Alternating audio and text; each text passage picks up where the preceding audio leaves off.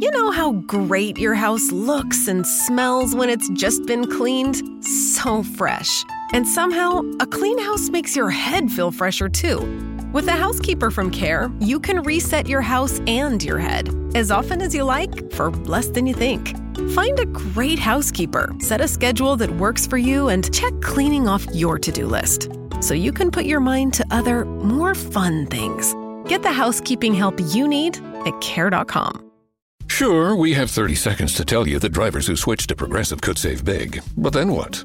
Well, there is a nice piece of stock music playing behind me that a talented composer worked really hard on. So let's enjoy it.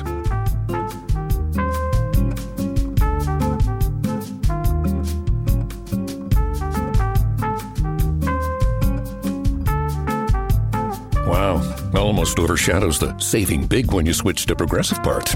Progressive Casualty Insurance Company and Affiliates.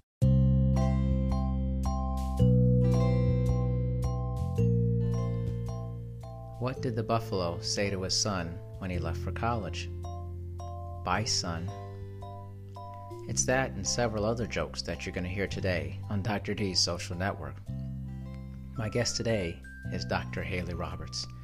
And not only is she an excellent psychologist, but she's also pretty funny. Today we try to lighten the mood in a time that seems very grim. But there can always be laughter, and there can certainly always be love. I hope you join me today in enjoying the conversation with Dr. Hayley Roberts.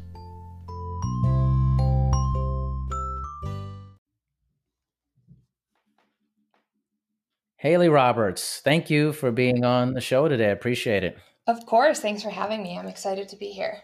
So, how is living right now? How's it going for you? Oh man, I was actually just thinking as we were preparing for this conversation that if we had spoken two weeks ago, it would feel like a completely different um, place to be speaking from. So um, it's crazy. I actually, I'm pretty lucky in that um, being a psychologist, I'm considered an essential service. Um, so I, my work has barely changed um, in the structure of it. However, the content definitely has become a a whole different world. Tell me a little bit about the content. I'm sure the listeners would love to hear about how other people, obviously without providing too much. I know absolutely, yeah. you got to be careful about that, but just kind of the generality. The yeah, absolutely. Um, so, um, it's actually interesting. Um, some of the surprising things have been how some people's mental health has improved um, since mm. the the COVID changes because now suddenly a lot of people are like, um, now everybody feels what I feel every day. Oh. Um, and so a little bit like um, playfully misery loves company kind of a thing um, in that they they're not feeling as alone because now the things that they're scared about and the things that they're worried about and the isolation that they feel normally, um, everybody's feeling together. Um, but that's kind of like the the rare situation. I think the more common thing is just a lot of um, fear of the unknown and also um, what I'm coming up against a lot with a lot of my patients is trying to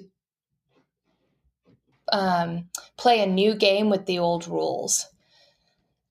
Um, if okay. that makes sense. Tell me, explain a little bit about a new game with old rules. Yeah, absolutely. Yeah. So everybody is basically trying to approach work and their relationships and their day to day living as though it is just a slightly different month ago except it's a completely different situation. Exactly. Yeah. So, for instance, like, um, this is a random example that I'm coming up with based off of like an amalgamation of my patients, but like, let's say the mom deals with the kids when she gets home from work in the evenings um, during the normal times.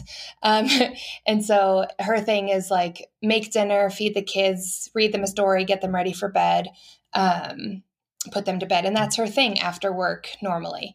now she's interacting with them all day in between trying to do her work from home um, and they don't have any childcare so now there's never a moment where they get to just be you know not a parent or a wife or a employee but just be themselves and they're trying to keep things as normal as possible however it's not normal um, so a lot of the conversations i'm having with people are you got to sit down and create new rules and new boundaries and new structure because we're in an unstructured time and the old structure is not working.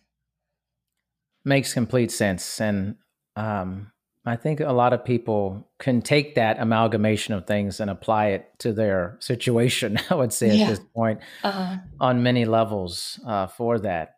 Do you is there a fear amongst a variety of people that this will last a long time in their mind and how that will emotionally affect them?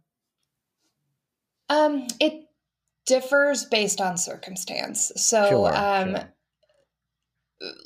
like the this situation i think is bringing out how similar everyone's situations are and also really bringing out how different everyone's situations are um, so, for instance, a lot of my patients who are students, um, very little of their day to day is changing. Um, other than you know becoming online classes rather than in-person classes whereas my other patients who are business owners now suddenly that it's do or die kind of um, make or break i guess is a, a, less scary way to put yeah, that. Yeah um, and for them a lot of people i heard say like you know if this goes until the original date here in colorado was april 17th um, if it goes until april 17th we'll be fine. If it goes longer than that i don't know. Um, and now obviously it's been extended until at least april 30th um, so yeah there's a lot of fear for those people because the unknown is much greater rather than just like, when will this all be over? It's, will I survive through this? Yeah. Yeah. It's, very difficult. Yeah. I mean, I think in the latest press conference or things, the projections about what's potentially going to happen in our country is very sobering mm-hmm. for a lot of people. And you know, I'm I'm conflicted sometimes with people when we chat about it, because I'm more of kind of the view of like, listen, you know, something like this is not a quick fix. You know, it's no. it's difficult to say, well, you know, April 30th mm-hmm. or May 15th. It's like the reality of the situation is it's it's probably going to be very extended.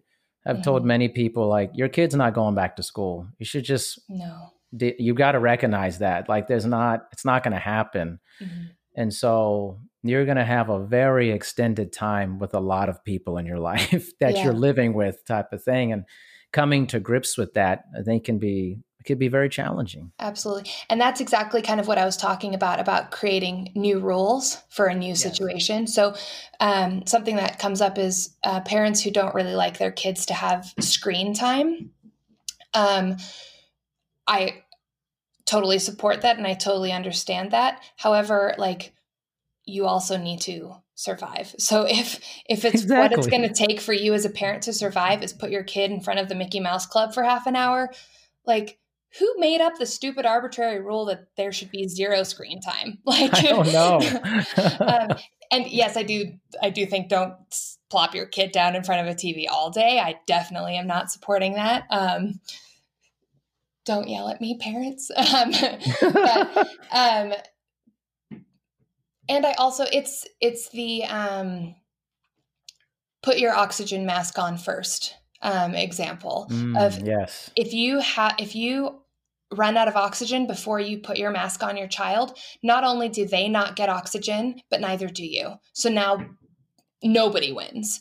Whereas if you take a second as a parent, as a spouse, as a friend, as a human, um, to put your own ma- oxygen mask on first, it takes five seconds, five minutes. Um, it actually gives you more resources to then help your child more, help your friend more, help your neighbor more. Um, yeah.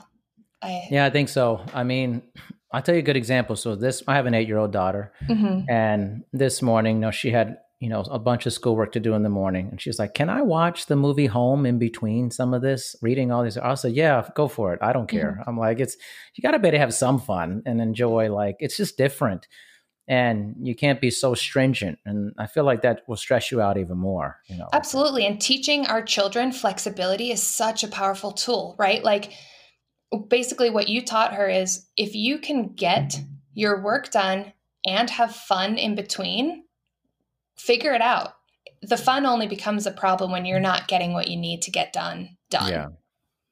Um, totally. And that's a powerful tool because if we, as humans, stick to specific rules all the time, when things inevitably don't go according to plan, we have no resources to deal with it. However, if we learn kind of how to balance change, um, that's a powerful tool in any situation. And like my approach to psychology is all about like identifying what you can control and what you can't control and choosing the things that bring you value in one way or another. Yeah definitely. Yeah. Do you think that it's very difficult for people to adapt or do you think it's something that um, on a large scale people are going to change very quickly with this or you feel like it's going to be of a grind for people Mm-hmm. Um, the magical phrase in psychology, it depends. um, yes, yes. Yeah. So, I mean, I think this is going to be um, forged by fire, right? Like you are, you're going to have to figure out how to change something because there's just no way that the old rules are going to work um, right now. So, yes, I do think people will adapt quickly. However, I think the level of distress related to the adapting um, will be very different. So, if somebody is a more flexible thinker, a more flexible person, um, it'll be more easy for them to adjust and and be more flexible with their approach to life. For those people who are more um, strict or that change is harder, um, it's definitely going to be more of a challenge for them. However, knowing that about yourself, I think, is the first key. Like, am I a person that struggles with change or am I a person that's okay with change? And if you're a person who really likes structure, figure out now what your new structure looks like. Make one big change now so that moving forward you can maintain that structure as opposed to um, every day kind of trying to stick to the old structure and realizing that everything is different and now it every day feels like change and stress um, i'm kind of like put all of that change into one moment and set a new structure moving forward for the next few weeks do you think that well let me rephrase this now i was going to okay. go about saying that uh, you know you talk about old rules new rules mm-hmm. have you ever discussed with people that that they may not be going back to their old rules in this new world as things when things do change for the better? Oh, absolutely. There's never a day that we can go back to way things were before now, ever. Um, whether that's because of COVID 19 or whether that's because of a death of a family member or a friend, or whether that's just because yesterday is gone. Um, we will never be able to go back to the person that we were before now. Um, do I think that there will be a way to go back to how things were before COVID 19? Um, I don't know. I'm just going to leave it at I don't know. um, because actually, one of the struggles for me as a human who is a therapist during this time is that um, I can't separate my experience from the struggles of my patients at this time because I'm also holding all of the, th- I'm also going through the same fears and concerns and stressors as they are. Um, so I think that is making this time really hard for me as a person.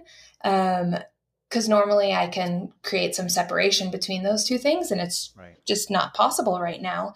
Um, so that's really com- kind of coming into play with this question right now because my thing is like, I don't know if it, like today, I, a patient and I were kind of joking and we're like, this is the new um, future. Like this is how we as humans live from now until the end of forever.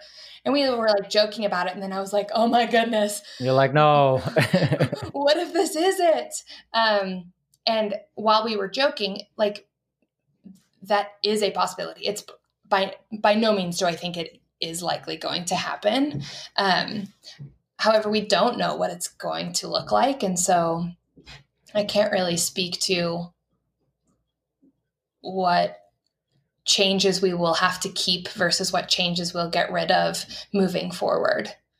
I think it's an interesting discussion because it's a discussion about change mm-hmm. and what's uncertain in people's lives and mm-hmm. you know i i am in the exercise fitness business mm-hmm. have been for almost 20 years and i would i i am leaning towards the fact that things will be very different on the other side of this in my profession mm-hmm. and how people view things. And we already know, we know this from some information that's starting to filter out that 25% of gyms will not reopen uh, on the other side of this. Mm-hmm. Now, that is in itself will change the yeah. behavior and how people are viewing gyms and the spaces and how we congregate in spaces and those things. And I kind of think it's it's different, but it's but there's in the core of it is like in 9-11 i was it, it was very moving for me mm-hmm. um, it was 9-11 was extremely personal for me my father worked in the pentagon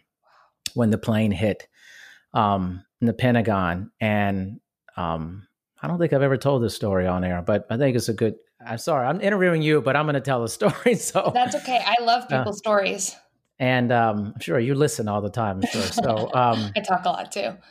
True, uh, but you know he's and they file out of the building of the area by rank for mm-hmm. that. And so my dad was a very high ranking officer, and so was him. My dad was a colonel, and then his general was the last one. And so my dad barely got out. And I remember him telling the story of the he could see red lights blaring and the ceiling caving in Oh gosh. When he was leaving, and his general did not make it out. He died uh, from that. And there was a good day or two. I, you know, because you couldn't call in to DC and stuff, and you mm-hmm. couldn't find out anything. I didn't know if my father was alive or not. So, wow. you know, getting a call from him from a, an apartment they had for military personnel was very relieving. Yeah.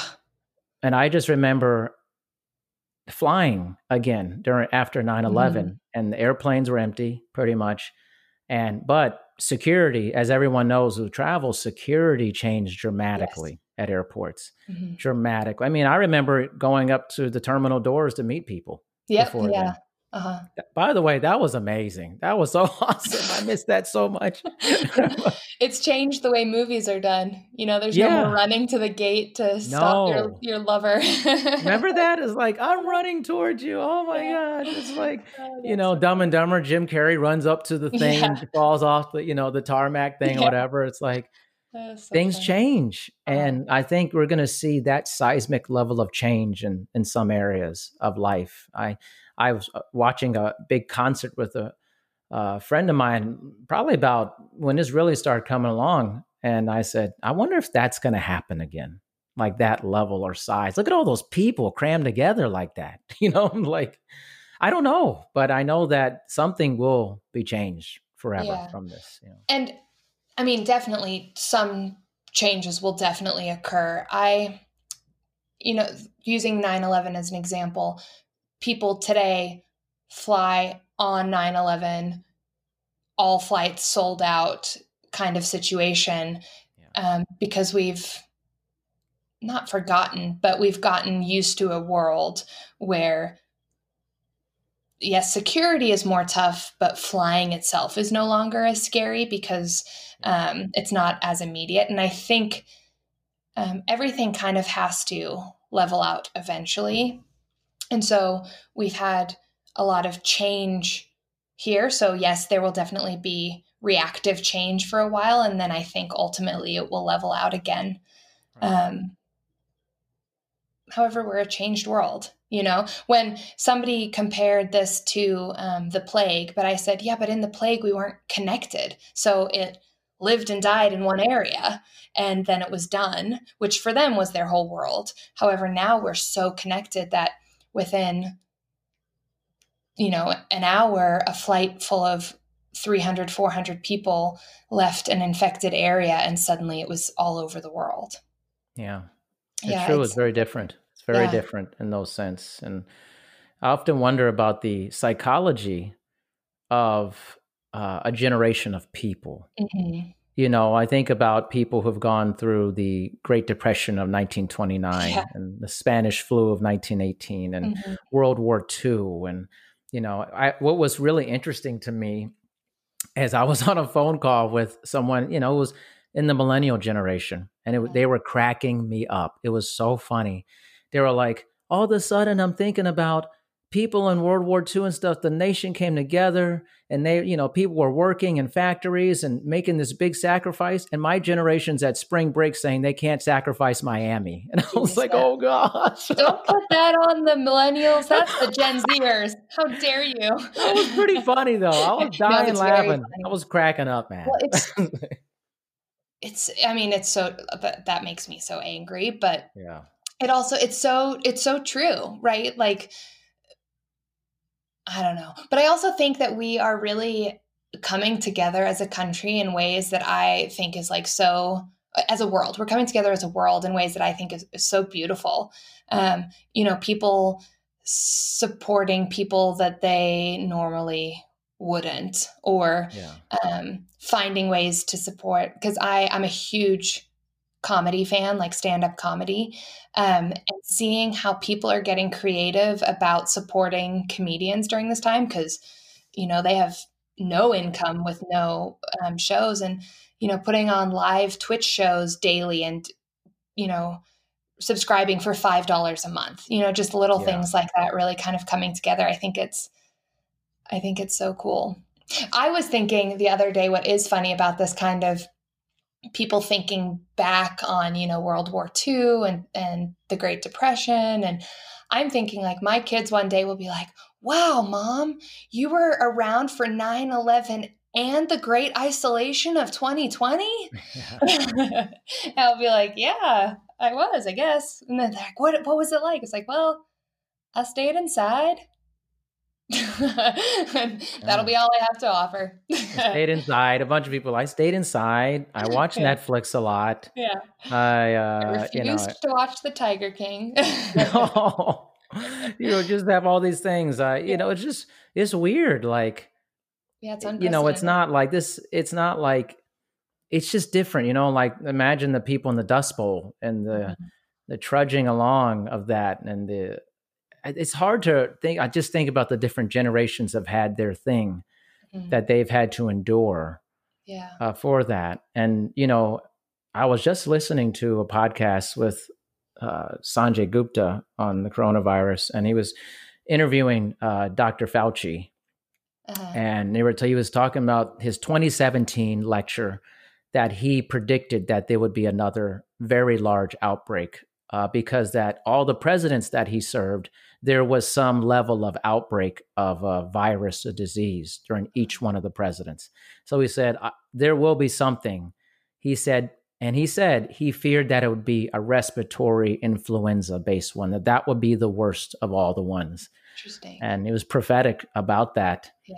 In the sense, and now we're going through that, and it has completely altered the landscape of our reality. Oh, absolutely. This and is our thing, you know? Yeah. Yeah, absolutely. And it's so interesting to see kind of how different um, states and countries and um, situations are handling it. Like um, South Africa, for instance, is the whole country is locked down. Ports are closed. People are allowed on their own property, but they're not allowed out off their property, which is different than here in Colorado um, except for obviously essential services, mm-hmm. um, which are even more limited there than um, here in Colorado.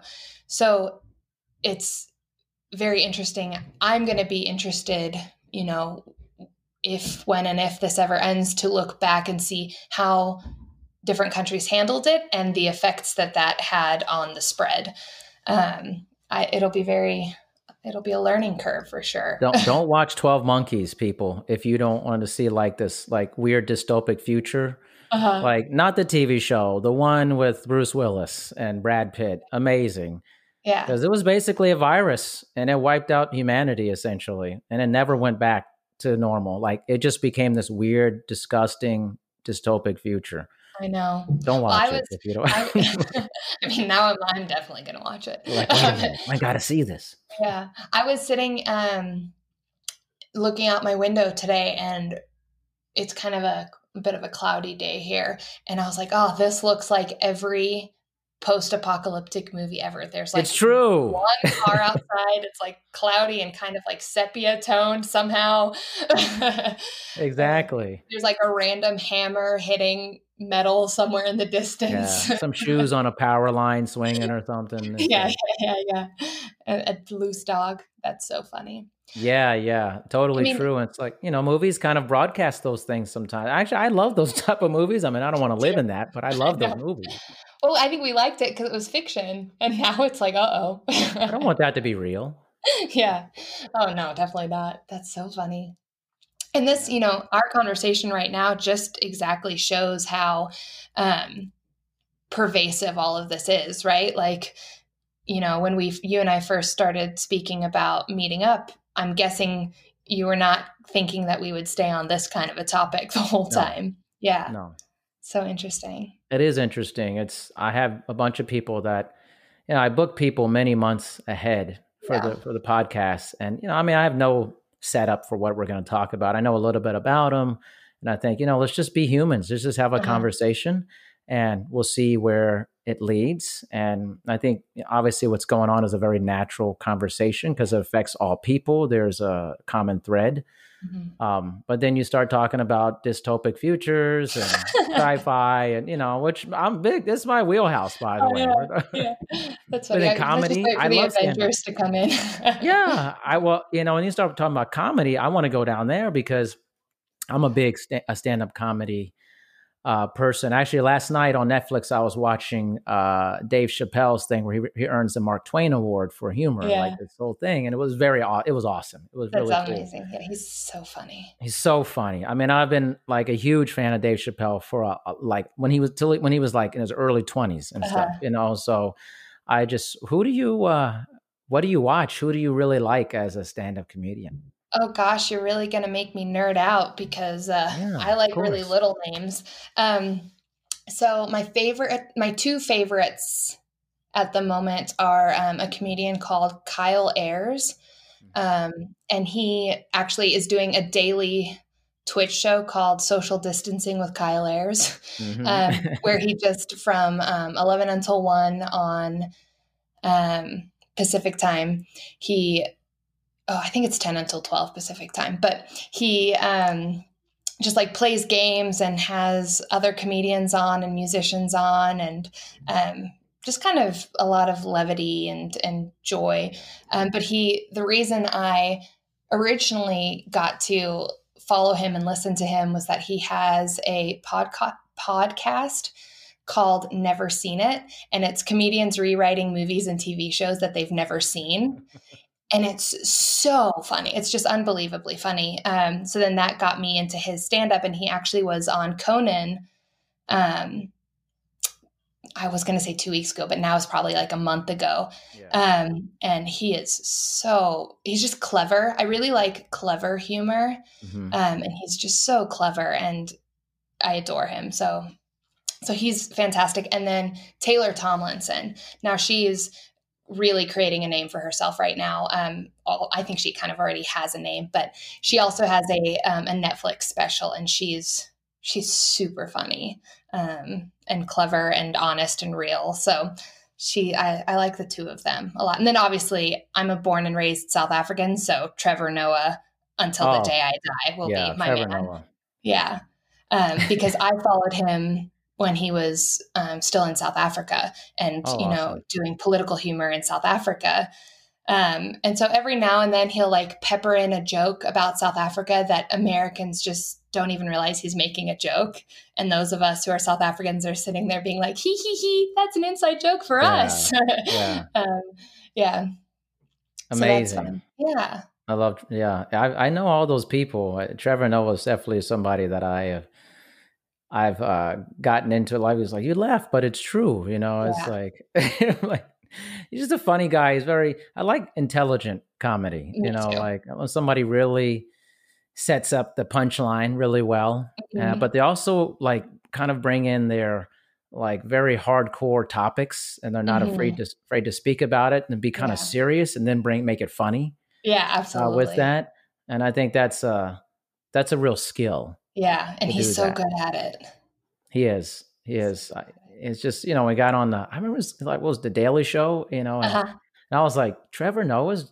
I remember when he was like a sidekick or something on that show. I was like, Yeah, he's uh-huh. doing the show. Like he took over for Jon Stewart, and I'm like, this guy's hilarious. You know, And I think it was a very clever move for Jon Stewart to pick him or the Yeah. team to pick him because um, not being American, I think, gives him this kind of outside perspective to the politics, which I think was a very powerful tool. Um, well, he plus, was I just like cracking being me up, man. Yeah. yeah. Oh my gosh. During the this may be a hot topic for hot topic for people, but whatever. It's just this is my podcast. I say You're in know. charge. You're the I'm in charge here. All right. I'm the captain. All right. like, and I remember like the election. Oh my gosh, I was dying during the 2016 year because he was just like destroying Trump on a regular basis. He's it's he's yeah, gosh, he's like he's so fun, and I think he makes fun of people in a way that should be more offensive, but it, somehow it's not. Yeah. I, I mean, it's still offensive because he's making fun of them, but Yeah. um, yeah, I mean, in in my eyes, so far he can do no wrong. So yeah hopefully, he's pretty amazing. hopefully that sticks.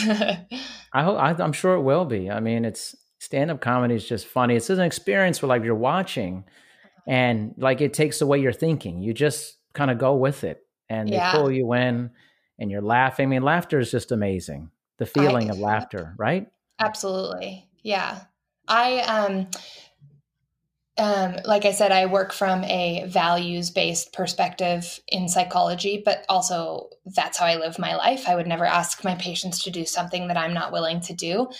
Um and humor for me is my top value. And so being able to joke or find the funny in every moment is really important to me, whether I share the joke or not, because I totally realize sometimes it's inappropriate to crack a joke. Um, but that doesn't mean inside my head I'm not like, hee hee hee, that's funny. um, and I have a sign on my front door that says, um, find the laughter in every moment. Um, and it, I truly believe every moment can there's some laughter in it um, and it's a matter for me since since humor is a value for me it's about like okay what what's funny about this just because it's funny doesn't mean it's not frustrating or painful. Yeah. um, but it still can be funny. Um, which i don't think is for everybody. I don't i don't think humor as is as valued for everybody. So i don't think that's the approach everybody should take but that's the approach that i take and i find it so helpful. Um because it's it i don't know. It brings joy little moments of joy It drew me to you. I could tell you that. well, It was- I mean, I was, you know, on Spot Guest, and I'm Uh-huh. I'm very like particular about how I pick people for Mhm. my podcast. And and it's not like a, it's just like a feeling. I'm a big Yeah. feel feeling type person. Yeah. So I'm I'm scrolling through, I'm doing my thing. I'm like, oh man, this site's great. All these people posting this stuff. It's very direct direct line of communication. Podcast hosts, guests, blah blah blah Uh, scrolling through, I see your thing, and you're telling, and all oh, humor, psychology, and just how you came off, I was like, yep, I'm gonna reach out. This is my type of thing, man. yeah she seems like she'd be fun that's really all i want people to think when they think Yeah. of me. that's good. That's good. You know what? I have a joke for you. Okay, yes I have a joke. okay i'm ready for I it have a joke about uh, toilet paper, oh no but it's terrible. oh no oh man I How love about that, huh? That was incredible. So I actually have to tell this story because I think this is like pure genius. So there was this woman who, and this is a true story, there was this woman who was using a dating app and um, she matched with this guy and she had said on her um, profile like tell me a joke. And the man um, was like oh would you like to hear a joke? And she's like yes i'd love to. And he said what is a ghost's favorite room? And hmm. then she thought about it and she thought about it and she thought about it and she couldn't answer. And so she responded i've been thinking about it and i can't answer and he never got back to her ever.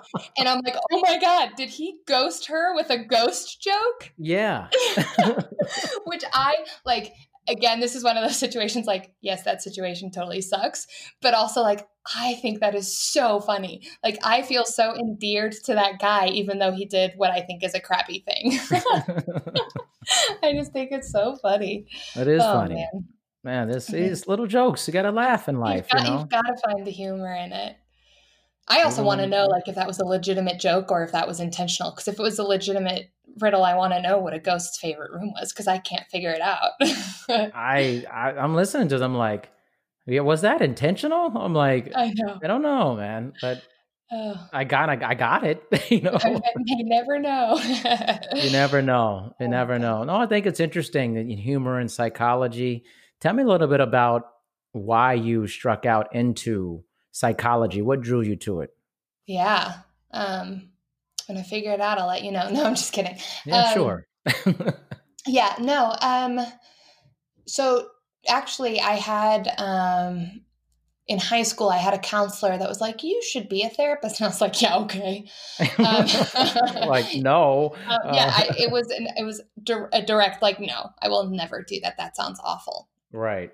Um, and then in, I was a freshman or sophomore in college, and I truly was like, I don't know what I want to do. Um, and what I truly wanted to do was I wanted to like perform, like act or um, do stand up or something. Stand up wasn't really on my mind then, but I wanted to act or something. But to me, that didn't feel like a quote unquote sensible job, um, which now I have different opinions on. Sure. Um, but at the time, I was like, okay, you know, universe, just send me a sign. Um, and at the same time, I had a friend who was struggling with um, pretty severe mental health issues that actually led to self injury. Um, mm-hmm. And then at the same time, my brother sent me a t shirt for a company called To Write Love on Her Arms within a week of each other. And To Write Love on Her Arms is. Um, a company that uses bands and music and pop culture to raise awareness about suicide and self injury. Um, so here I was asking for a sign and kind of getting this helping others with mental health issues stuff kind of like thrown in my face all at the same time.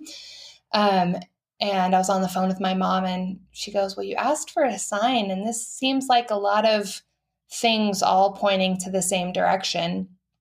Um, and so then I started taking psychology classes, um, graduated with my bachelor's in psych, and then um, didn't want to go to grad school. So it was like, go to grad school. And I was like, no. Um, and um, was a nanny for a while. And I thought, you know, I can help people through teaching. So then I became a preschool teacher for a while. And I found myself getting a lot more satisfaction out of getting one child to sit still on the mat for story time. I found that so much more fulfilling than the other child who was like so far ahead that she was learning to say the alphabet backwards. Um, and I was like, maybe I'm not a teacher. Maybe I'm a psychologist. Maybe that's really truly what I'm supposed to do. Um, so then I got into um, a PsyD program here in Denver. Um, and went to it and now I'm a psychologist. I did it and now we're here. Yeah. like that's kind of yeah. It was very uh, condensed, you know. and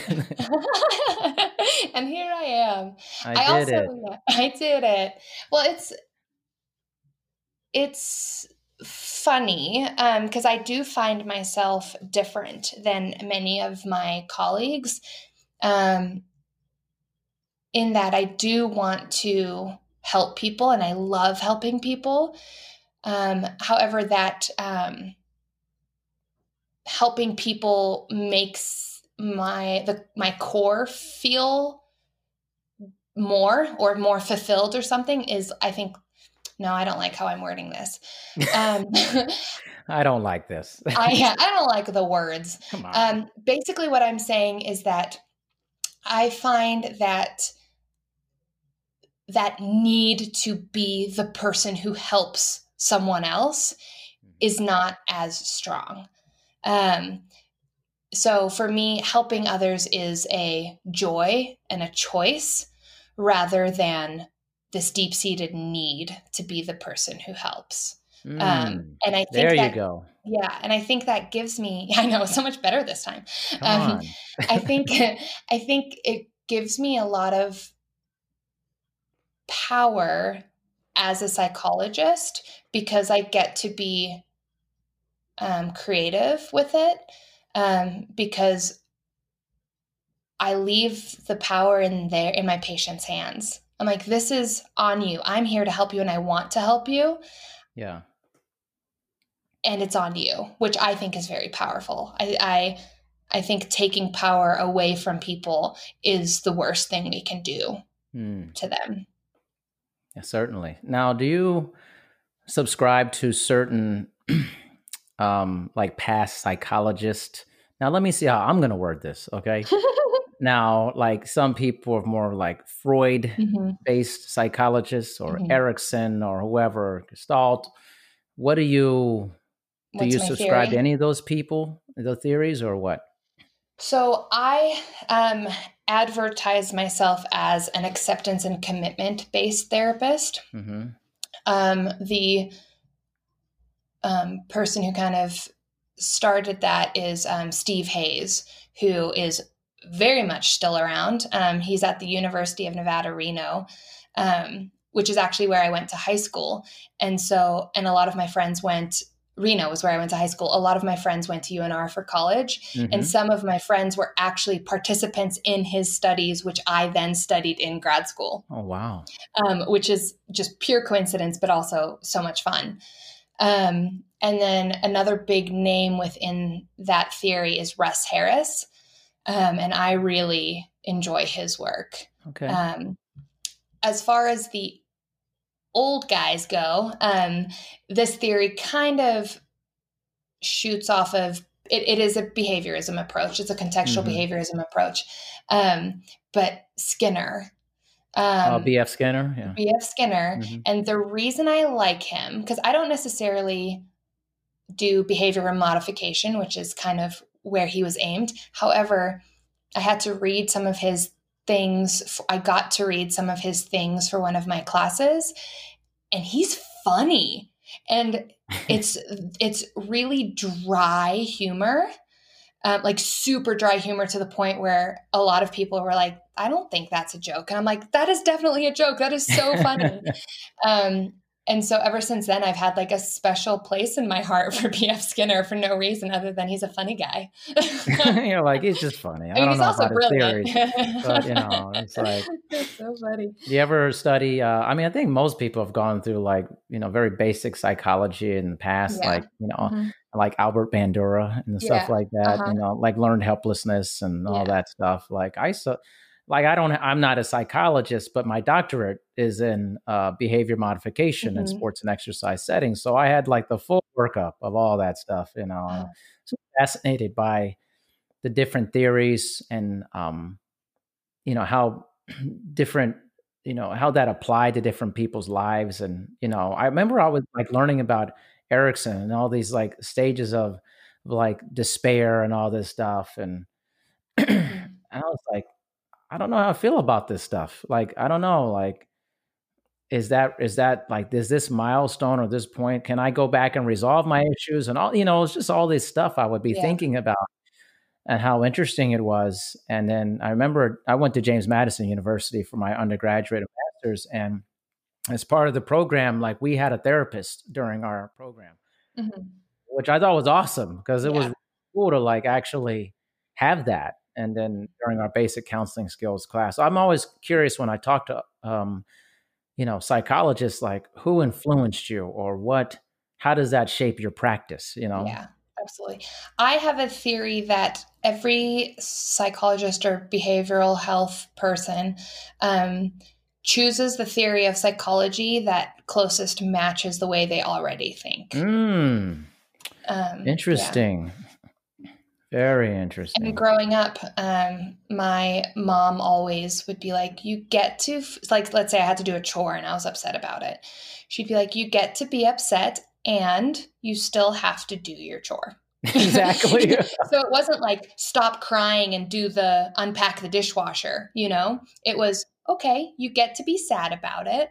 You still got to do it. Um, right. And um, to me, acceptance and commitment therapy is accept the your thoughts and feelings for what they are. Choose what's important to you and take action in that direction.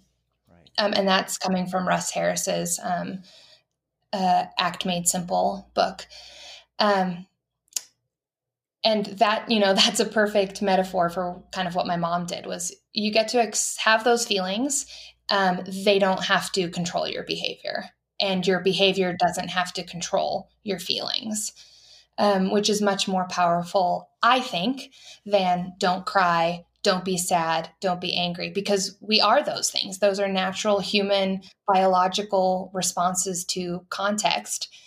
And so then it's about, well, how do you react to those things or how do you act in spite of those things? Right. Yeah. right. Before I ask my next thing, I have another joke. yes.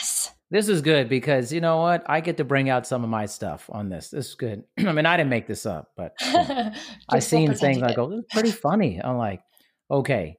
So a husband tells his wife, you need to embrace your flaws, honey.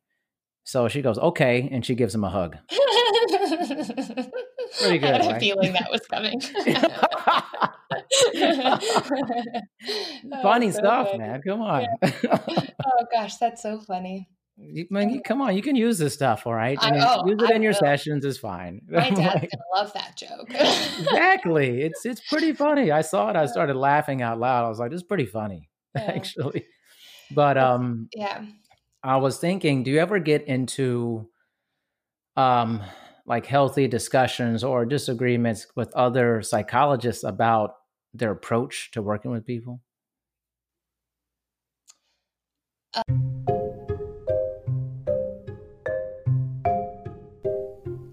Welcome to the intermission space of Dr. D's social network.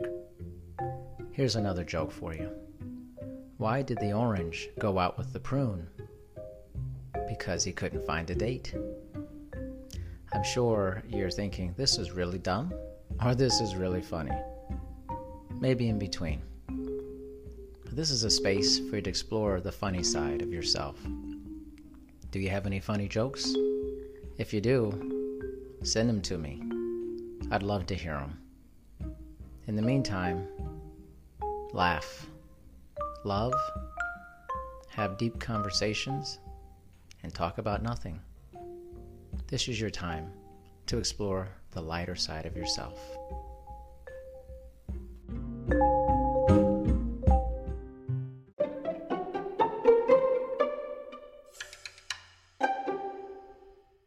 Um, Sure. Yeah. Um, I so research shows that um, the only thing that truly matters within therapy is not the approach to therapy, but the relationship with the therapist.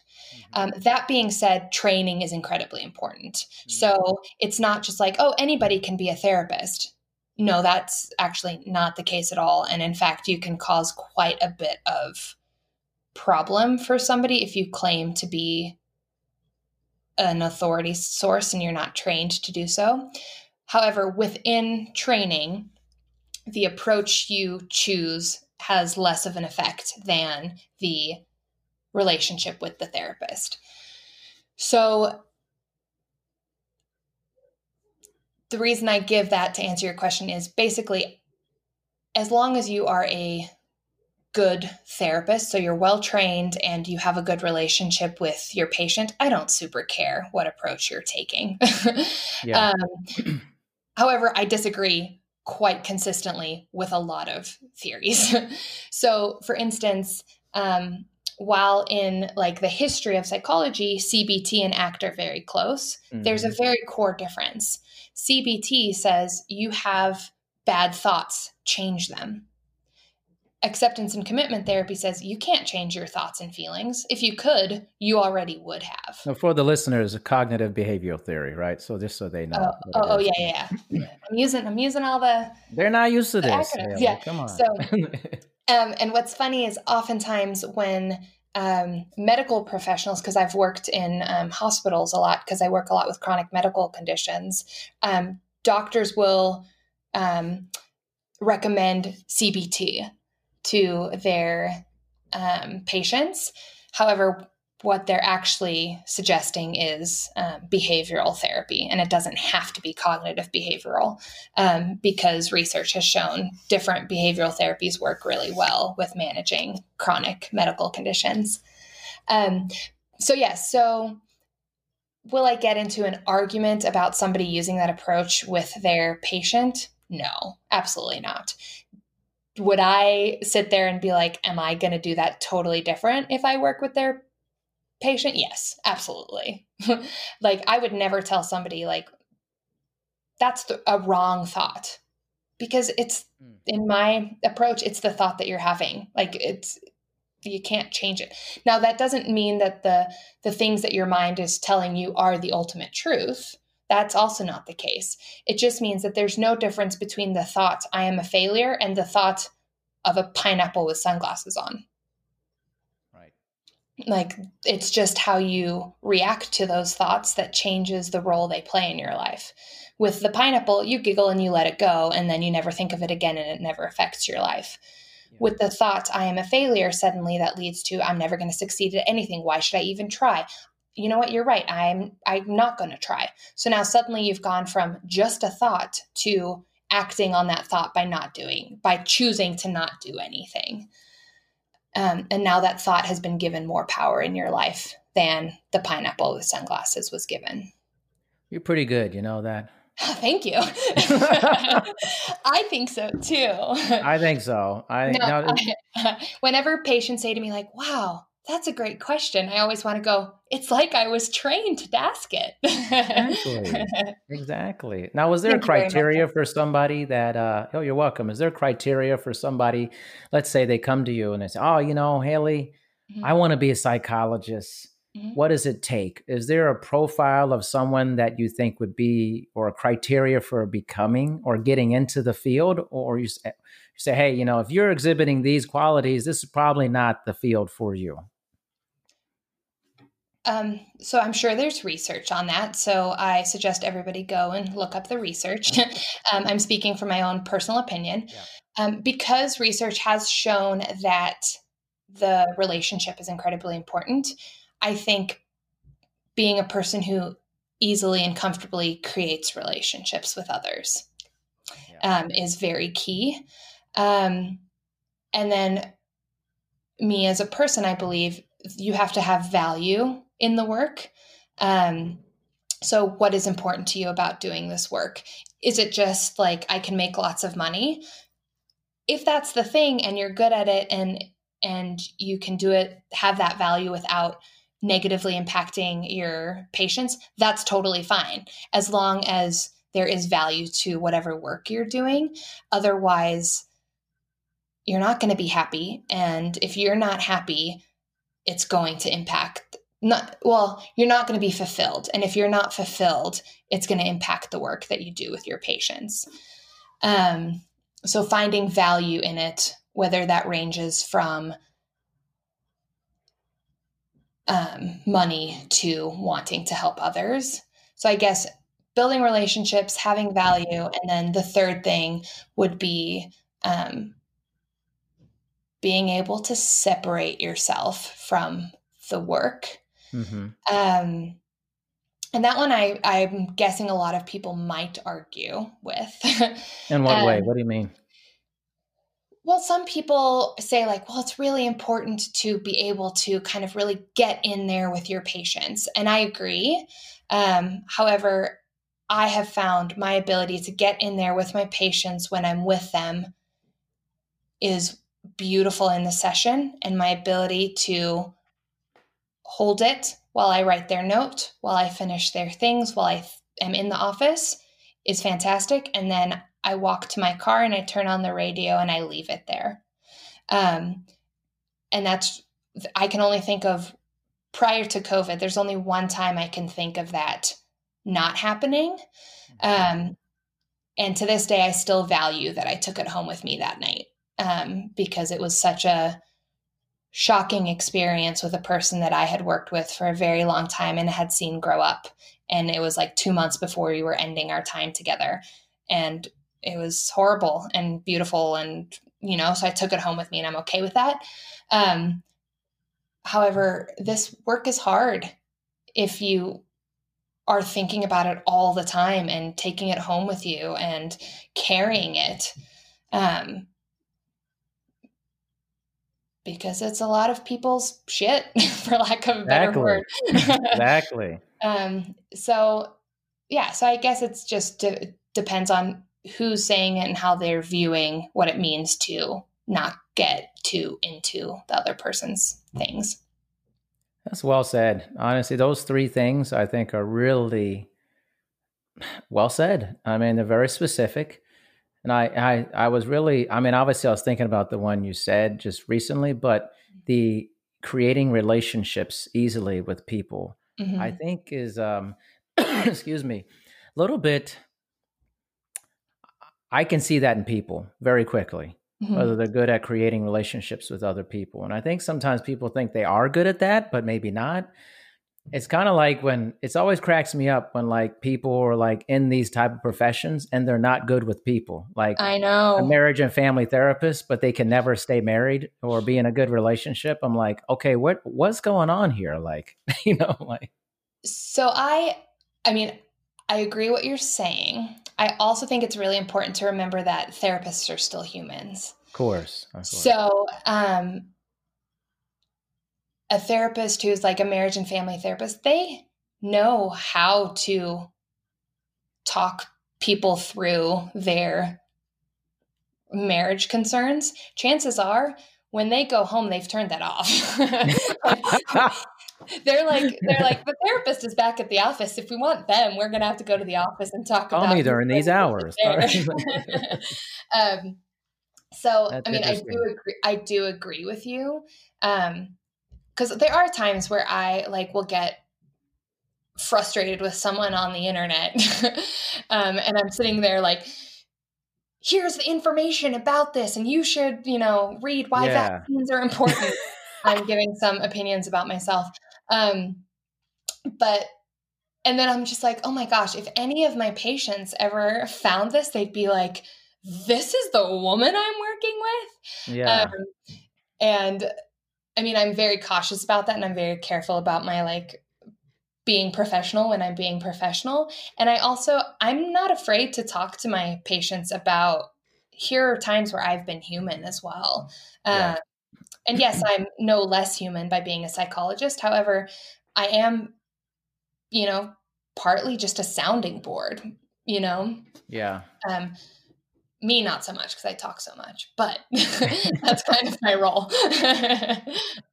I've never had a scenario except for high school where I wasn't voted most talkative.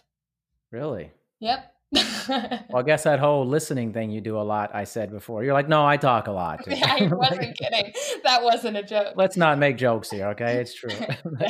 well, that's actually something else that's very funny about me is that uh, sometimes people think I'm joking when I'm not and I have to be like, no, no, no, I'm being serious. And they're like, oh, haha. I'm like, no, seriously, I'm being serious. No, I really mean that. I actually mean that. oh, so funny. That's pretty funny. It was just, it's just fascinating. You know, it's kind of like our humanity creates flaws in us. Mm-hmm. That even though we do something professionally, there's obviously room for error as a human yes. being with that. You know, I always say that with my clients, I'm like, oh, I'm professional. I'm professionally immature too. Many times, I'm just, I can be very technical and be um, and just like really give you the training that I have and have a doctorate, but then I could seem very like goofy and dumb and mm. uh, say a bunch of rid- ridiculous things. You know, I think that that hum- humanity people enjoy that in my services with them. You know, absolutely. And I will frequently say to people like I'm confident in my abilities. I know that I'm a good psychologist. And so it allows me, which is a gift. I realize a lot of people um, don't naturally have a lot of confidence, and that's very hard. And I'm very blessed and lucky that I do. Um, what is nice about it is that I'm also, because of that, I'm not afraid for somebody to tell me where I'm doing it wrong. And I'm not afraid for, like, I frequently will say to my patients, like, when I'm wrong or when I say something that is just sounds like so stupid, tell me, please tell me.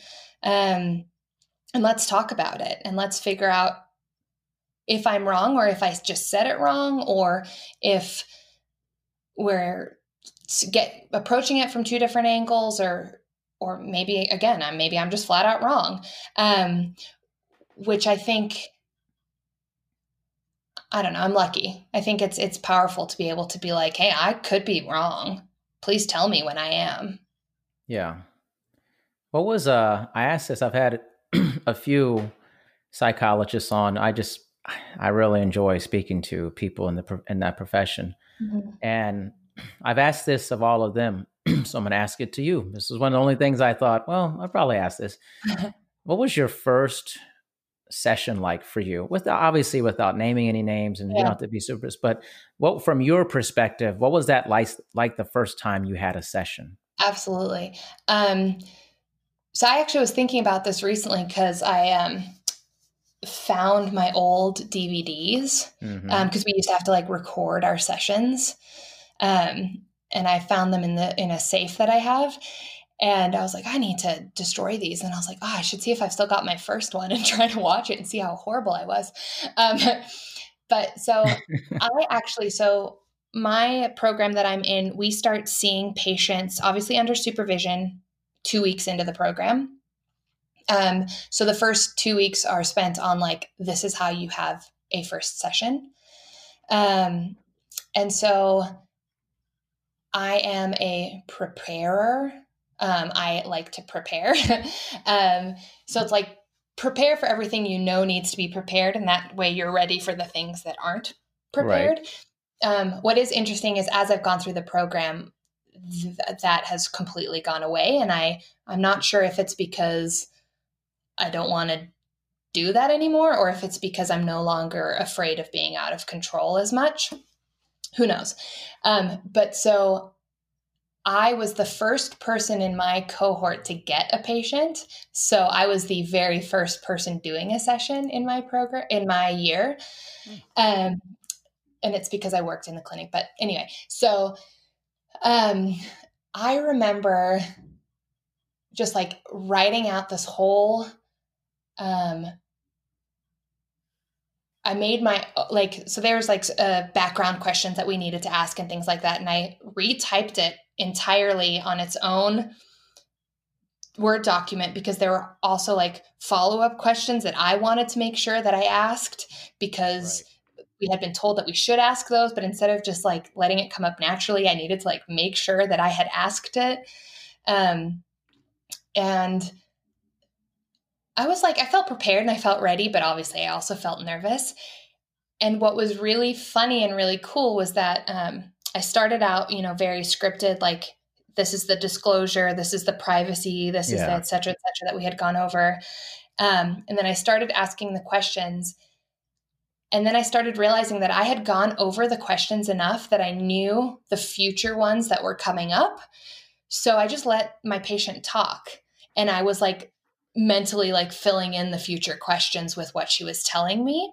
Yep. Um, and I was like, oh, this is how therapy works. it's about like knowing what you need to know and letting yes. the patient do it their way.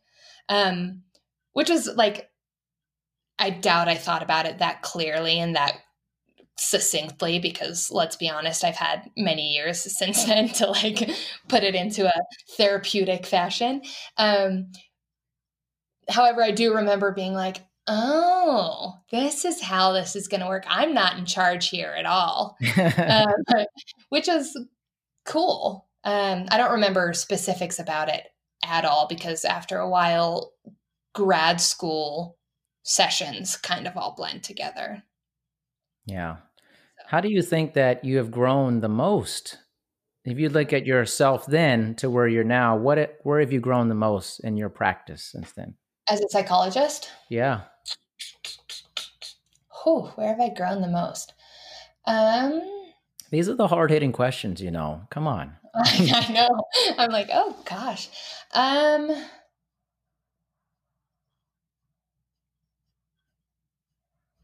I'm just so much better now.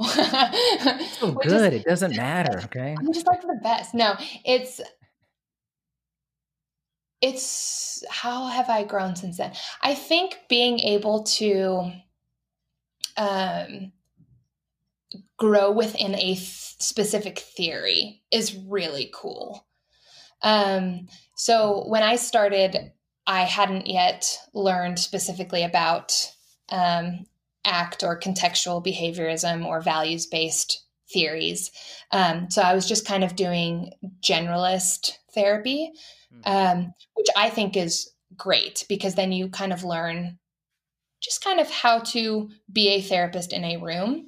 However, then I think learning a theory that I love, um, which I also think I'm really lucky is that I love this theory and I truly believe in this theory. And I also have applied this theory in my life, so I know that it works, um, has allowed me to grow within that theory. And I can come up with metaphors and activities and come at it from different angles in a really fun way that relates to the specific patient that I'm working with um, which I definitely think that's definitely a way that I've grown because my experience, I've had a lot of different experience. I've worked with chronic medical conditions in children's hospitals. I've worked in partially locked um, inpatient units. I've worked in private practice. Um, and I have realized this theory works in all of those in different ways. Um, I don't know. Did that answer your question? Growing within my theory and feeling confident in yeah, my theory. whatever you think it is. I mean, I don't know. I don't, I don't like. You tell me within this conversation, where have I grown? you know, I will tell you know what? I'm up for any challenge like that. I'll tell you. you know, I think I'm going to take it from our pre to our talk off air to our talk on air uh-huh. from it. Whereas I think I feel like when we were chatting, because you don't know a person, you know, mm-hmm. like you're just just meeting, you know, it's like these are the things like these are kind of the areas I'm not going to talk about. I'm going to say maybe say a couple of these things, but like I can't say this type of thing. Mm-hmm. And uh, I dev- I certainly respect that. I certainly respect that. Um, uh, but I think like um, I have seen you during the time become more and more of what I believe from what I know of who you actually are. I feel like during this time you have opened up quite a bit. I think you, you were like that from the beginning, but I think it was like the layers as the layers as it keeps going, the time keeps elapsing. The the you are transitioning into I feel like the the most central person yet you are in a sense. Yeah. I don't know, just a sense, but I, I feel that with most people I talk to, like beginning's like, "Hey, how you doing? Oh, how's it going today? Oh, it's okay." And then like an hour later, we're like telling jokes. You know? Uh, yeah, absolutely. Well, and that's totally a metaphor for um, that initial session that I spoke about, that very first yeah. session, which was like, you know, at first I was very like, "Here's the disclosure and the consent," and the, and then finally I was just like, "Oh, right, we're just two people." That's that's the thing. Yeah um, yeah, that's a lot of feedback that I get back from um, people who know me, which is like, you are you, whether it's in a therapy room or on an ultimate frisbee field or in a classroom. Like, you are you, um, which I think is cool. I think it's like, an amazing quality. it's a quality I I strive for all the time. I am me and mm-hmm. in all settings. So you're gonna get me. You're not gonna get some representative of me or like people will go, I'm not gonna be in like I heard Jim Gaffigan. I love Jim Gaffigan. Funny. I like me to talk about these people with you. It's, it's cool. I know I never get to talk comedy with anybody. it's fun because then he's I like his one of his stand-ups. I can't remember which one, but he goes, You ever have like friends and like one set of friends don't know that you're like this with them, but uh-huh. you're different with them. And he's like, I say this to these friends, don't tell them to the other people. They don't know this side of me, type of thing, you know? And I strive to never be like that. I want people with whatever groups I'm in, they, they're going to get Darian. They're going to get yeah. The version of me that I present to every single person because I'm me. I always want to present me in any yeah. situation, not something. And I would imagine in your line of work that you may come across, I don't know, you may come across people initially who are trying to sell you a different version of themselves uh-huh. initially. Yeah. Is that is that accurate or no? Oh, absolutely. Um, it's that that also being said, like people who know me from grad school know a much more stressed out version of me than my ultimate frisbee teammates you know? So i'm me across all the versions. Mm-hmm. i'm also just like a slightly different version of that same person because it's different situation. Um, a lot of what i find therapy is is looking at the choices we make about how we express ourselves um, or how we choose to do or not do things so a lot of my work is teasing that apart and then saying, do you want to keep choosing the way you're choosing or do you want to change something about it? Is it not working for you anymore?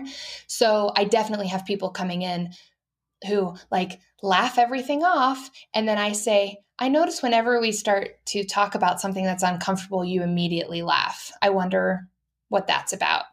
Um, and oftentimes it's about trying to relieve the anxiety.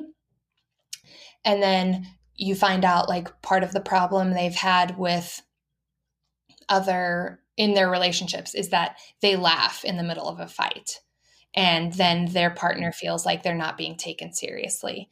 So then their choice to react to their anxiety is actually now getting in the way of their relationships. And so it's like is that the the version of you that you want to keep continuing, the version of you that chooses relief over connection.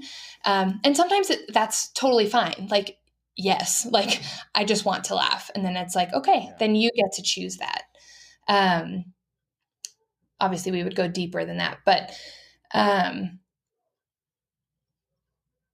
oh, if you really want me to get on a soapbox, I mean, I'm, I'm I'm here. You know, I mean, okay. we're here. Um, I hate the term your authentic self. I have mm. such anger against that term. We got to hear about this anger. because every single version of you is authentic for whatever you're aiming to do. So if if you go to a you're normally like kind of a quiet calm person and you go to a party and now suddenly you're loud and raucous and and putting on a show and people are like oh that's he's not being his authentic self. He's putting on a show. No that is his authentic self in a party situation. However he might authentically be doing this because he's uncomfortable or because he is nervous that people aren't going to like him. There could be something um, uncomfortable driving those choices, it doesn't mean those choices are any less you. Doesn't mean those choices are any less authentic. Those are the authentic choices you are making from your context. Um, so I hate the term be your authentic self. I'm like, you can't not be authentic. like every every choice you're making is authentic. And now I think what they mean by that is um, be your valued self. Um, so mm. be the person that you truly want to be and the person who fulfills you or make the choices that fulfill you rather than making choices based off of fear or anxiety or anger or depression. which sometimes those choices are also okay and the correct choice to make. Um, however, more often than not, making choices that bring you fulfillment rather than get you away from something or avoid something um, are more fulfilling choices. That was not clear. I, I like got, listening to you do this to yourself. All right. I can, and this is how it goes in in session where I'll be like, "So, did you follow that, or do I need to start over?" Rewind here. yeah, I use more examples and metaphors in therapy than I'm doing now. um, but did the authentic self thing make sense? Yeah, no, it made sense. I I just have never heard anybody who had an opposition to that phrase before, which is which is um it's kind of gold for me. You know, when somebody has a differing opinion that is not part of a, a sheep mentality about mm-hmm. something. And so when you're when you start talking about it, my sometimes, sometimes like I'm listening but thinking about my thoughts at the same. It's weird, and it's like I'm like, how do I feel about what she said? Mm-hmm. And and I first started thinking like, how do I feel about it? I'm like, I don't know. Initially, I was like, I don't know. And then I started thinking about like, well, are serial killers just authentic? Like, is that their authentic behavior to be like do these things? And then I was thinking about other people, like, you know, I don't know, just like a bunch of stuff started going. Maybe it was very grim what I thought. I don't know. It's like well, I mean, I'm a a murderino, so um, oh, I'm all yeah, for true yeah. crime. But um, to answer your question, like, yes, I do think that's their authentic self. um, just because they are mean, horrible decisions doesn't mean that they're not authentic decisions based on their context, right? If their drive or their value is to rape, murder, kill, um, then they are making perfectly authentic decisions aimed at rape, murdering, and killing. Um, does that make those decisions decisions that I support? No, absolutely not. Of course. But it doesn't mean that they're any l- less them um, in that moment. Well, somebody says, I want to be more authentic. How do you respond to that? usually I'll say, "What do you mean by authentic?" I, I, that's what I would say. That's a total. I would be like, "Let's operationalize authentic." What does yeah. that mean to you? You know? Yeah. So that's absolutely what I would say. Is um, like, you know, I just really want to be my authentic self, and then I'll either say like, "Well, what is, what do you mean by your authentic self?" Um, or I'll say, "What do you feel like you aren't doing or are doing that you wish you were doing differently?" Right. Um, because if you're not your authentic, quote unquote, authentic self, then you think that something else is more authentic. And then I want to find out what is that, because then that will tell me something about what they value. Interesting. We're getting real here. You know that? we really are. we, are really real. I'm like you. See, I break up stuff with little things. You know, like it's uh I like to go very deep with people. You you want to talk about the cosmos and planets and life forms, and I'm I'm in, man. Me but too. Then we're gonna talk about some funny stuff too. There's gonna be some moments of laughter and levity, and absolutely, you know, to, to break it up. Balance. It's the balance, you know, and I wonder. I'm I'm always fa- I think it's why I got my doctorate and you know and what I did because I'm I'm curious about human behavior mm-hmm. all the time. I wonder why we as humans make the decisions we make, why or how do we grapple with nature versus nurture? By the way, I'd like to know that from your point of view. I think that would be interesting.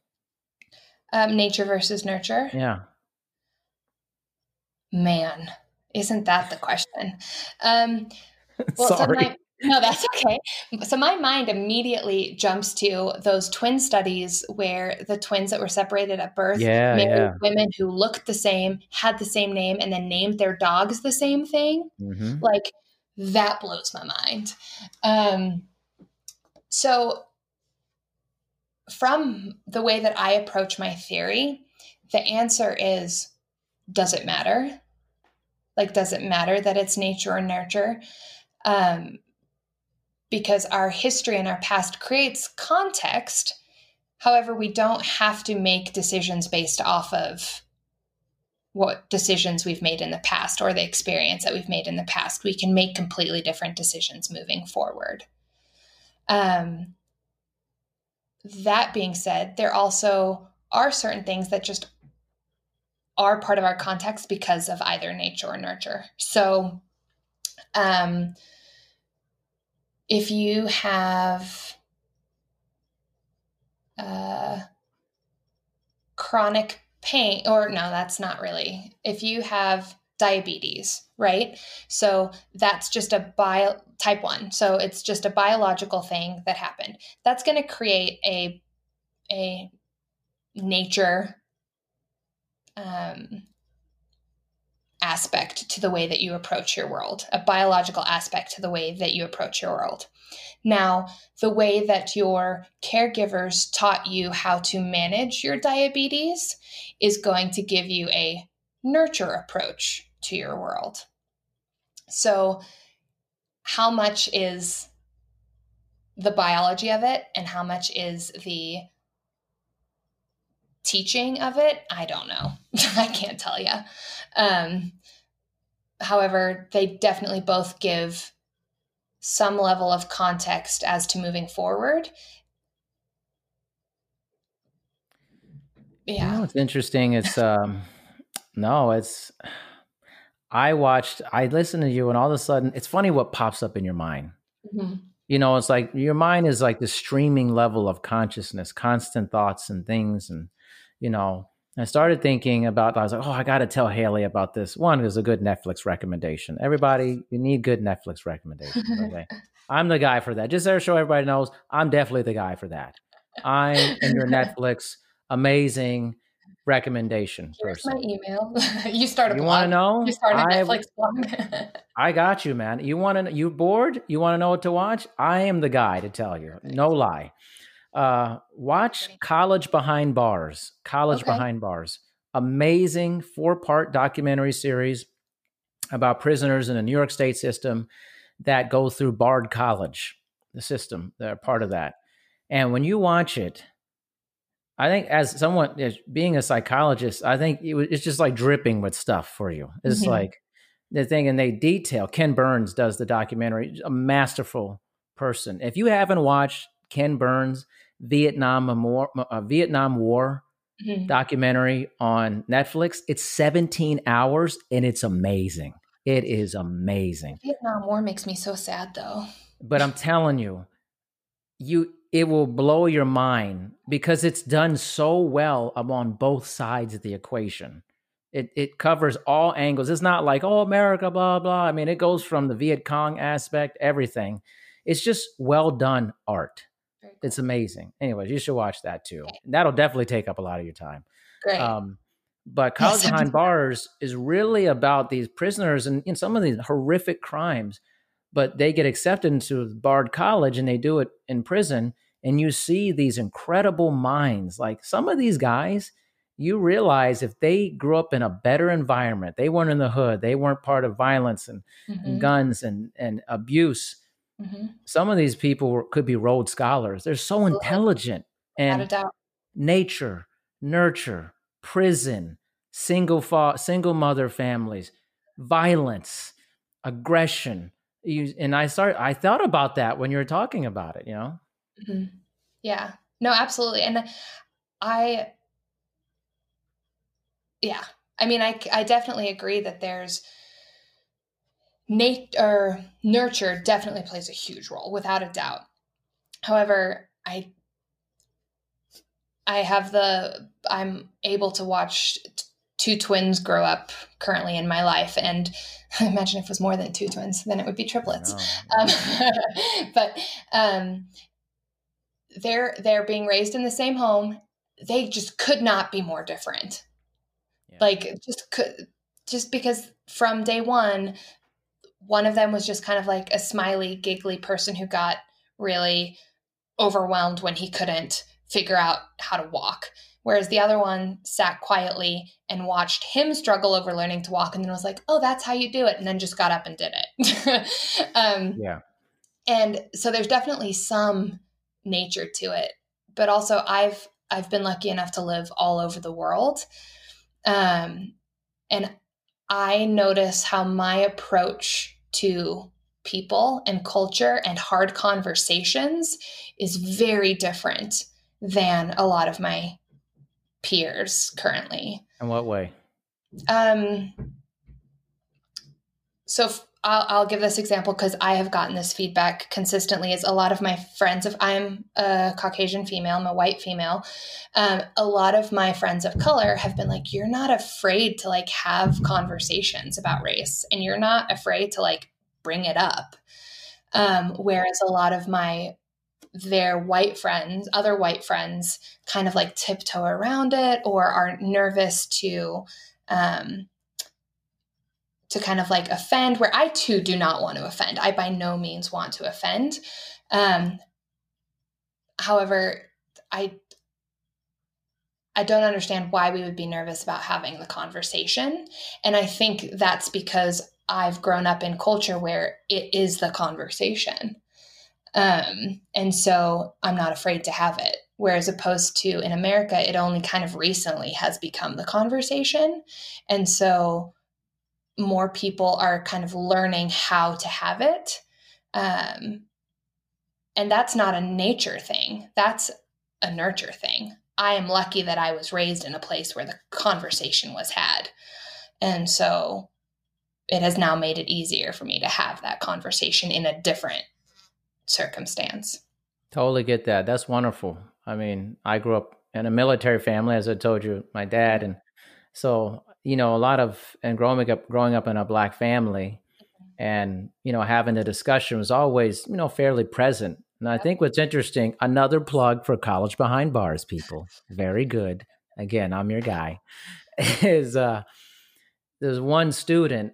This is a wraparound point but there's one student he they have to do their senior projects mm-hmm. spoiler alert anyways um, you'll still watch it and projects in school yeah, oh man it's like intense you know it's like a dissertation or a thesis essentially yeah. you know they defend it and so one prisoner named rodney super intelligent one of the most intelligent prisoners in the program and he his basically his whole senior project was on essentially this theme of the the black messianic body mm-hmm. and i'm sitting there i'm like okay, what is that? I'm black. I don't know what that means. Mm-hmm. You know, mm-hmm. like, and he's talking about he did this whole thing discussing like the death of Emmett Till and Trayvon Martin and all Michael Brown, and all these, and putting these different generations of uh, brutality amongst young black men together, and telling this group of white academics about the black messianic body, mm-hmm. and that when for black people, when one of somebody in our ethnicity dies or is brutalized, you're brutalizing, we feel it as a black body. Mm-hmm. It is a messianic, it is, we feel it. If you kill one of us, you kill all of us. We all feel it. Yeah. And was interesting, I was having that conversation with my wife, who is white, and you know, she starts crying and she's she's just very moved by it, you know, when we're, we're getting very emotional speaking about it. And I told her, I was like, I'm so proud that we can have these conversations uh-huh. and and really dive deep into those things. And I'm, I'm listening to this guy talk about it on Netflix in the show, and I'm like, I'm like sobbing because I can identify with that, you know, like, and I thought I was like, man, it's just this is amazing, like, and I love that. I love those type of conversations. I want to push, you know, they're reading King Lear and Othello, and I'm like, that's me. I like that stuff, you know. yeah. like, it's amazing, you know, and they're learning learning uh, Mandarin, you know, and all this stuff. It's like these are great human yeah. questions and ideas and philosophies. Absolutely. And, think, and you see in this program how you can actually physically see them changing and their mind changing because when you read something like King, King Lear, it changes how you think about humanity. Education is powerful. It's powerful. It starts, and you look at these stories and you go, okay, I understand violence from this standpoint in a different way because of this story mm-hmm. and the Odyssey and Odysseus and all these things. And arming yourself with that changes how you see yep. the planet. Absolutely. Thing, you know, I believe we as a humanity owe our children two things food and education. Our children deserve to be fed and they deserve to learn. Um, and now, learning doesn't have to be two plus two equals four. It can be this is how you hunt, this is how you grow food, this is how you, etc. Um, so it doesn't have to be classroom learning, but I do truly believe that our children deserve to be fed and deserve to learn. Now, I also believe they deserve safety, um, but that feels to me feels like a harder thing to. What about promise. love? What about love? Um, yes, so love to definitely. Come on, Hayley, get it together. However, if we didn't love our children, we would have no interest in feeding them or educating Yeah, them. that's true. so yes, so these choices come from a place of loving them. Wonderful. yes, that's that's like Harlow's monkeys. You know, they Yes, they yes. sat on the um the monkey that was covered with fur and stuff, and then they leaned over to the wire monkey to eat the food. So they did they did want the comfort and the love. Absolutely. Just to kind of like stick with our the thing about race, the example that I always give for people who don't understand um, the race and police um, connection, I say to people, watch the episode of Comedians in Cars Getting Coffee with Chris Rock right. um, because they get pulled over for speeding. Um, and Chris Rock is terrified. He's Oh, yeah. so scared. Um, and Jerry Seinfeld is kind of like making fun of him for being scared. Yeah. And I'm saying, like, even a person like Chris Rock who will get recognized easily in Anywhere. a car Yeah. with Jerry Seinfeld, who will also get recognized very easily, um, is still afraid. And if that doesn't illustrate to you the that what the whole body that you spoke of is feeling, Mhm. um, then you're not going to ever understand it. not that you should I'm stop ter- trying. but- No, I'm terrified to get pulled over. Literally, I told my wife, and she knows. She goes, "Please drive the speed limit, do whatever, be safe." She's like, "It's different for you than it is for me." She knows. She she's just aware of it. And honestly, if you listen to this and you don't understand that, I don't know what to tell you because honestly, it is true. I'm terrified to be pulled over because absolutely. I don't know. There are people who get pulled over that are my ethnicity, and bad things happen. They haven't done anything. They didn't do anything. Mhm. It's not the same. say. Yeah. We're not the same when it comes to that. And I think it's important to understand that, you know. Yeah. Yeah. Equality is not about being the same, it's being treated equally. like, I, I unfortunately don't have a better word for that. Um, yeah. But it's, we're not trying to say that men and women are the same because they're not. It doesn't mean that as humans they're worth any less Right. because they're different. Yeah. It's I Oh, never don't forget get me on a soapbox, man. No, no, no. I you know what these I have never talked about this on air and stuff, but it's like I really I really feel that. I it's just like I remember one time I was going to a hotel to check in and there was another uh, black person in front of me and and then it was very clear that this person was uh, from a very different place than I was growing up. You know, the the English was extremely broken, a lot of slang. Um, it was just like the the outfit, the dressing, and I could see the way the white uh, front desk person was looking at them when they were talking. You know, and then I get up there, and she started looking at me the same way hmm and that's the body. It's like she couldn't separate. At least I don't know. Maybe it was, but she couldn't separate in her mind that we were different hmm because of that. And I've experienced that many times in my life. Many, totally true. I And feel like this mirrors my sorry to interrupt you, but no mirrors problem. my authentic self thing. Is just because you speak in a different way doesn't make you any less authentically black. yeah, of course. And if you speak with um, with friends one way and with colleagues another way, or with people of color one way, or black people one way and white people a different way, doesn't make you any less authentically yourself or any less authentically black. It's just how you are authentically doing yourself within that specific context. I mean, this is heavy today, man. I mean, this this went a place I did not went see it from- going. From uh, the end of the world and the whole pandemic of everything falling apart to like let's talk about race. man, this is and like still somehow managed to laugh the whole way through it. Uh, man, I got to tell you, I've done a ton of these. You know, I'm releasing episode 100 um, tomorrow.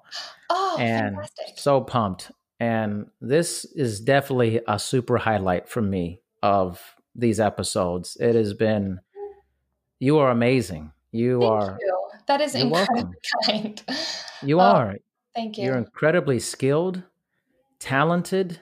Um, you're you're also incredibly flawed, which is amazing. Thank That's you. that's Yes. wonderful.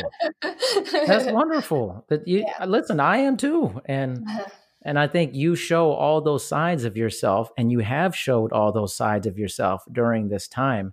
That makes for incredible an incredible episode. Thank you very much. That's very lovely to hear. Thank you. Yeah, no problem. Well, whew, I got to end this, man. I got to take some time. I got a vulnerability hangover here, you know. like, yeah, absolutely. you know, but um, thank you again. Of course. And, uh, Thank you for inviting me. What a blast. Yeah, we will I'll definitely be in touch. episode 200. All right, come episode two. You want? I want the two hundred spot. You're like, I, I get 104 or something. I so want. yeah, you're like 104. Yeah, Well, four is my lucky number, so I'm okay with that. it's one of those. I got to go back and look, but yeah, you're you're you're at, you're in the you're past hundred. That's pretty good. Hey, I'm in the hundreds. Awesome. Thanks for your time. Thank you too. What a blast. All right, thanks. Okay, I'll speak to you soon. Thank you for listening to this episode of Dr. D's Social Network. Make sure you listen to future episodes. Also, please make sure to rate and review My Dad's Show on Apple Podcasts in the rate and review section. Thanks, everyone. There's a reason Comcast Business powers more businesses than any other provider. Actually, there's a few. Comcast Business offers the fastest, reliable network and the peace of mind that comes with Security Edge, helping to protect all your connected devices. Want me to keep going? I can. Whether your small business is starting or growing, you need Comcast Business. Technology solutions that put you ahead and give you serious savings. Comcast Business, powering possibilities. Restrictions apply. Sure, we have 30 seconds to tell you that drivers who switch to Progressive could save big. But then what? Well, radio has been called theater of the mind, so let's tell a story with sound effects.